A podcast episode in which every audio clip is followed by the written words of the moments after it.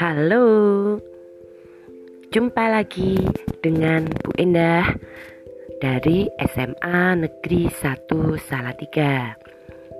Kali ini kita akan membahas mengenai bagaimana perjuangan bangsa Indonesia untuk merebut Papua. Semuanya sehat saya berdoa kalian tidak kekurangan sesuatu apa pun. Jadi, kita langsung saja membahas mengenai upaya bangsa Indonesia merebut Papua yang ternyata membuahkan hasil pada masa demokrasi terpimpin diterapkan di Indonesia. Jadi, kalau pada siaran yang lalu kita membahas mengenai penyimpangan-penyimpangan yang dilakukan oleh pemerintah Indonesia terhadap Pancasila dan UUD 45 ternyata pada saat yang sama yakni, yakni pada masa demokrasi terpimpin bangsa Indonesia mendapatkan sebuah keberhasilan yakni berhasil merebut Papua. Nah, upaya merebut Papua ini sebetulnya tidak bisa kita tinggalkan dari karena berkaitan dengan uh, hasil dari konferensi meja bundar. Masih ingat ya, konferensi meja bundar yang merupakan kesepakatan antara Indonesia dengan Belanda sudah terjadi pada akhir tahun 1949. Nah, dalam kesepakatan tersebut ternyata menyisakan satu permasalahan antara Indonesia dengan Belanda, yakni masalah Papua. Karena pada hasil kesepakatan konferensi meja bundar, ternyata masalah Papua baru akan dirundingkan setahun setelah konferensi meja bundar. Jadi, setidaknya harus dilakukan pada tahun 1950-an. Tapi ternyata bahkan setelah 10 tahun kemudian atau bahkan mencapai 12 tahun, hampir 12 tahun, ternyata tidak ada upaya-upaya sinyal-sinyal yang dilakukan oleh Belanda untuk mengembalikan Papua kepada Indonesia. Nah, ini kan kemudian menyebabkan Indonesia merasa apa? Merasa gemes gitu ya, merasa jengkel dan bahkan kalau uh, kita uh, menelisik ke belakang pada masa demokrasi liberal di mana di situ terjadi jatuh bangun kabinet mudah-mudahan masih ingat mulai dari kabinet Natsir Sukiman, Wilopo, Kabinet Ali, Burhanuddin Harap, sampai Kabinet Juanda, semuanya memiliki program kerja untuk merebut Papua, untuk berupaya memperjuangkan Papua ke pelukan bangsa Indonesia, tapi tidak membawa hasil sampai akhirnya Indonesia beralih menerapkan demokrasi terpimpin. Nah, pada masa demokrasi terpimpin, upaya pemerintah untuk merebut Papua itu dilakukan dengan berbagai cara. Yang pertama, melalui perjuangan di dunia internasional, melalui Perserikatan Bangsa-Bangsa karena memang Indonesia kan sudah menjadi anggota PBB. Jadi dimanfaatkanlah wadah tersebut sebagai uh, cara untuk memperjuangkan Papua agar masuk ke wilayah RI. Nah, dalam perjuangan di PBB ini terbukti dari adanya pidato Pak Karno di depan sidang PBB yang dikenal pidato Pak Karno ini dengan judul to build the world anew atau sebenarnya yang paling tepat to build the new world. membangun dunia baru. Nah, di situ salah satunya menerangkan bagaimana bangsa Indonesia menginginkan Papua ini kembali ke Indonesia. Jadi dalam pidato tersebut Pak Karno mencari dukungan dari negara-negara lain agar Papua segera diserahkan kepada Indonesia. Tapi ternyata dalam uh, wadah tersebut, jadi pada saat pidato tersebut, upaya pemerintah Indonesia belum mendapatkan hasil. Hal ini tampak pada bagaimana Papua uh, atau bagaimana PBB ini belum menyinggung masalah tersebut di forum tersebut. Jadi maksudnya uh, upaya bangsa Indonesia itu seolah-olah kayak dipandang sebelah mata. Jadi tidak digubris, tidak digagas gitu. Nah, itu di forum internasional. Satu. Kemudian yang kedua, uh, karena Indonesia ini cinta damai sesuai dengan apa yang dijelaskan dalam pembukaan UD 45. Nah, sehingga upaya merebut Papua juga dilaksanakan uh, dengan cara damai dulu, yaitu dengan cara uh, diplomasi. Nah, cara diplomasi yang ditempuh oleh bangsa Indonesia ini dilakukan dengan cara baik-baik, khususnya uh, di bidang ekonomi. Jadi, untuk menghadapi Belanda yang dalam tanda uh, tanda petik ngeyel tidak mau menyerahkan Indonesia uh, Papua kepada Indonesia, cara yang dilakukan oleh Indonesia adalah dengan cara konfrontasi ekonomi.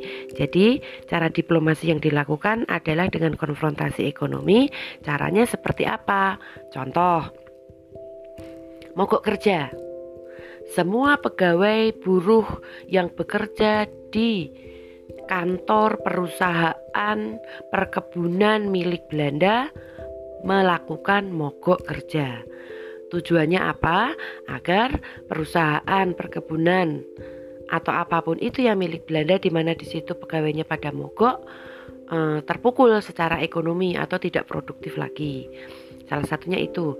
Kemudian yang lainnya adalah dengan pemutusan hubungan diplomatik antara Indonesia dengan Belanda secara sepihak diputuskan oleh Indonesia.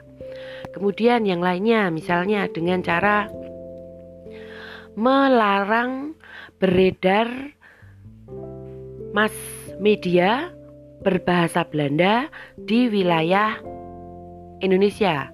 Jadi semua media yang berbahasa Indonesia di blokir, nggak boleh beredar di Indonesia. Cara lain lagi, misalnya juga dengan cara melarang terbang, apalagi mendarat pesawat atau maskapai penerbangan Belanda dilarang mendarat di wilayah udara Indonesia. Itu berbagai cara yang dilakukan oleh bangsa Indonesia termasuk juga menasionalisasikan, mengambil alih perusahaan-perusahaan milik pemerintah Belanda, diambil alih oleh bangsa atau diambil alih oleh pemerintah Indonesia. Jadi pokoknya yang dilakukan oleh pemerintah Indonesia itu dengan cara baik-baik saja. Tapi ternyata upaya yang dilakukan pemerintah Indonesia ini juga tidak membuat Belanda bergeming jadi uh, tidak ada upaya-upaya baik eh, sinyal-sinyal baik yang dilakukan oleh Belanda. Sehingga akhirnya pemerintah Indonesia me, uh, menyatakan ya sudah kalau tidak dengan tidak bisa dengan cara baik ya dengan cara kekerasan. Sehingga kemudian dilakukan uh, konfrontasi fisik atau dengan perjuangan fisik dibuktikan dengan terbentuknya Komando Mandala. Jadi perjuangan bangsa Indonesia, pemerintah Indonesia adalah dengan dibentuknya Komando Mandala dipimpin oleh Soeharto yang kelak akan menjadi presiden kedua Indonesia. Nah, upaya fisik atau perjuangan fisik yang dilakukan oleh bangsa Indonesia ini dibuktikan dengan adanya istilah Trikora, Tri Komando Rakyat. Nah, Tri Komando Rakyat ini isinya ini terjadi di bulan Desember 1961. Isinya satu, gagalkan pembentukan negara Papua bikinan Belanda. Yang kedua, kibarkan merah putih di wilayah Papua. Kemudian yang ketiga, siapkan mobilisasi umum. Nah, dalam rangka mobilisasi umum ini mobil ya, mobile pergerakan, itulah bangsa Indonesia membentuk Komando Mandala yang dipimpin oleh Pak Harto. Nah, bagaimana Pak Harto memimpin Komando Mandala adalah dengan melalui tiga tahapan. Artinya perjuangan Komando Mandala untuk merebut Papua itu dilakukan secara bertahap. Tahap yang pertama adalah tahap infiltrasi. Infiltrasi itu maksudnya penyusupan, memasukkan pasukan ke wilayah Indonesia eh, ke wilayah Papua. Nah, dilakukan dengan cara atau dengan jalan darat eh, bukan darat laut. Kalau darat kan jelas nggak mungkin kan karena wilayah Papua dipisahkan oleh laut dengan dari wilayah Indonesia. Jadi fase infiltrasi yang pertama itu dilakukan melalui jalur laut. Nah di sinilah kita mengenal ada pahlawan dari Salatiga yaitu Yos Sudarso yang gugur di Laut Aru pada saat berusaha berupaya berusaha membebaskan Papua. Nah, mengenai bagaimana Yosudarso ini memperjuangkan atau be, eh, apa memimpin pasukannya untuk merebut Papua, silahkan dicari di sumber yang lain. Nah, kemudian cara lain yang dilakukan dalam fase infiltrasi ini adalah dengan jalur udara dengan cara menerjunkan pasukan ke wilayah Papua malam hari pakai cara terjun payung, parasut gitu. Nah, di sini satu lagi gugur seorang eh, pejuang perempuan namanya Herlina. Kenapa dia bisa gugur? Karena parasutnya nggak ngembang, jadi tidak membuka. Jadi eh, akhirnya Herlina ini terjun bebas. Bisa dibayangkan jatuh di kawasan Papua yang masih sangat berhutan-hutan gitu ya. Itu fase infiltrasi. Yang jelas fase infiltrasi itu bagaimana upaya bangsa Indonesia memasukkan pasukan ke wilayah Papua, khususnya Papua Barat. Karena Papua Timur kan bukan menjadi bagian dari wilayah Indonesia. Kita tahu Papua Timur itu sekarang menjadi negara Papua New Guinea. Kemudian fase yang kedua setelah fase infiltrasi adalah tahapan eksploitasi. Apa itu eksploitasi? Itu dilakukan pada awal tahun 63. Kalau yang infiltrasi itu akhir 62, ini awal 63, 1963. Eksploitasi adalah melakukan serangan terbuka, serangan umum terhadap pos-pos Belanda di wilayah Papua. Jadi menduduki merebut pos-pos pertahanan Belanda yang dianggap penting. Itu fase eksploitasi. Kemudian fase yang berikutnya adalah fase konsolidasi. Apa itu fase konsolidasi? Adalah menegakkan kedaulatan RI secara mutlak di wilayah Papua. Nah, dalam rangka ketiga fase itulah atau ketiga fase itulah yang menjadi bagian dari perjuangan Komando Mandala. Nah, melihat ternyata bangsa Indonesia sedemikian serius untuk merebut Papua, PBB mulai terbuka matanya untuk me, uh, uh, melirik Indonesia. Artinya gini. Jadi kalau tadinya PBB itu hanya tid uh, tidak bergeming, nah melihat terbentuknya Komando Mandala ini, akhirnya PBB mulai melakukan upaya-upaya untuk menyelesaikan, yaitu diawali dari munculnya rencana bunker, bunker plan. Ini adalah uh, seorang diplomat atau menteri luar negeri Amerika namanya Ellsworth Bunker yang diminta oleh PBB untuk mencari jalan keluar mendamaikan antara Papu eh, antara Belanda dengan Indonesia. Nah, dari rencana bunker inilah nanti kita mengenal adanya persetujuan New York. Persetujuan New York yang menghasilkan eh, Papua akhirnya harus diserahkan kepada Indonesia oleh Belanda tetapi melalui PBB. Jadi tidak langsung tidak langsung Belanda menyerahkan kepada Indonesia tetapi Belanda kepada PBB baru nanti PBB kepada Indonesia. Nah, jadi rencana bunker itu nanti akhirnya atau rencana bunker itu adalah embrio dari munculnya persetujuan New York pada tahun 1963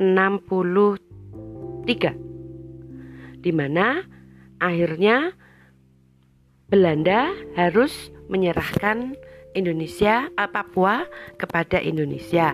Nah, dalam rangka penyerahan tersebut muncullah Badan PBB untuk Papua namanya United Nation